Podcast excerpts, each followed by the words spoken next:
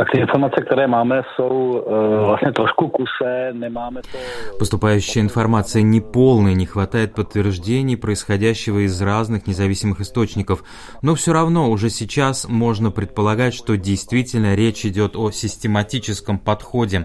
Мы говорим о территориях, охваченных войной, поэтому уместна осторожность в отношении поступающей оттуда информации, но и мы сами получаем ее от украинских коллег – из этой информации следует, что происходит не только уничтожение памятников искусства и истории, но и их вывоз в Россию.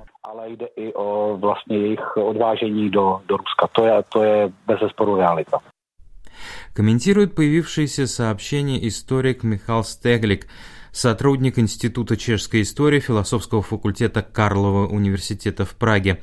Российские войска начали полномасштабное вторжение на территорию Украины 24 февраля 2022 года. Огромное количество стран мира категорически осудило развязанную Россией войну против Украины и ввели большое количество санкций против агрессора и оказывают также украинскому народу гуманитарную и военную помощь.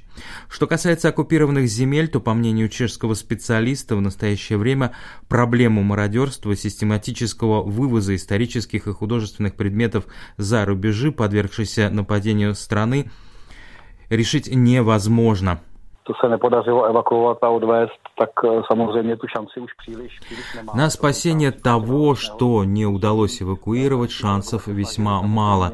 Это оккупированная территория. Украинские коллеги, естественно, старались отдельные выбранные предметы вывести в западную часть страны. Именно поэтому они заявляли, что нуждаются в больших объемах упаковочного материала, в помощи с обеспечением необходимых условий хранения разных произведений, температуры влажности, например, в случае старинных печатных изданий документов. Однако тысячи предметов остались на своих местах. Невозможно в сложившейся ситуации эвакуировать абсолютно все. Сейчас мы уже слышим о 30 подвергшихся мародерству институциях. Трудно воспрепятствовать вывозу оккупантами художественных произведений с захваченных ими территорий. Невозможно за несколько дней или даже недель эвакуировать то, что хранится во всех музеях и галереях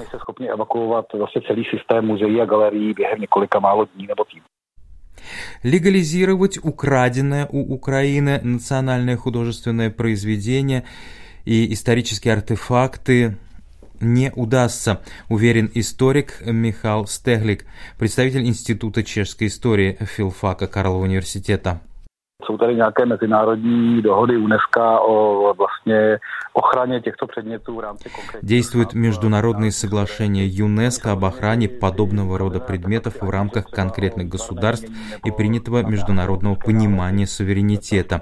Естественно, что они смогут украденные произведения искусства или уникальные археологические находки, например, скифское золото, условно говоря, без проблем выставить на своей территории, но включить их в крупные международные выставочные проекты, чтобы отправить за границу, уже не получится. До сих пор решаются проблемы, связанные с произведениями искусства, похищенными во время Второй мировой войны. Это был бы похожий случай. На своей территории Россия будет делать, что хочет, но если те или иные артефакты пересекут границу, то сразу же возникнет вопрос об их происхождении и правах собственности. Сработают международные инструменты и художественные предметы могут подвергнуться аресту и возвращению Украине. Я, однако, скептик, что такой шанс подвернется. Осознавая, что речь идет о сворованных предметах, вряд ли Россия будет их отправлять за границу для участия в международных выставках и проектах. jsou vlastně ukradeny, je těžko bude Rusko posílat v rámci nějakých projektů do. Шанс для возврата своего национального исторического и археологического достояния у Украины, однако, есть, но только в будущем, после смены режима в России, считает историк Михаил Стеглик. Tak samozřejmě může legislativně, mezinárodně právně zažádat Rusko. Украина может потребовать от России возвращения украденного, используя международное законодательство и правила, но все же это вопрос фактической политики и власти. Некий законодательный постулат или документ тут не поможет. Я предполагаю, что будет составлен некий список всего незаконно вывезенного из Украины, будет целенаправленно потом Украина добиваться возвращения всего описанного. Однако повторю, что речь идет о необходимости изменения политического климата в России. В сегодняшних условиях, при нынешней политической системе в Российской Федерации, шансов весьма мало. Při stávající garnituře vlastně nevidím moc, moc. Михаил Стехлик согласен с мнением ряда экспертов, заявляющих, что разграбление украинских музеев и галерей, находящихся на захваченной российскими войсками территориях, это попытка Российской Федерации нанести удар по гордости украинского народа, лишить Украину национального наследия. В. В переносном смысле этого слова это удар по идентичности, памяти, исторических основах украинского государства.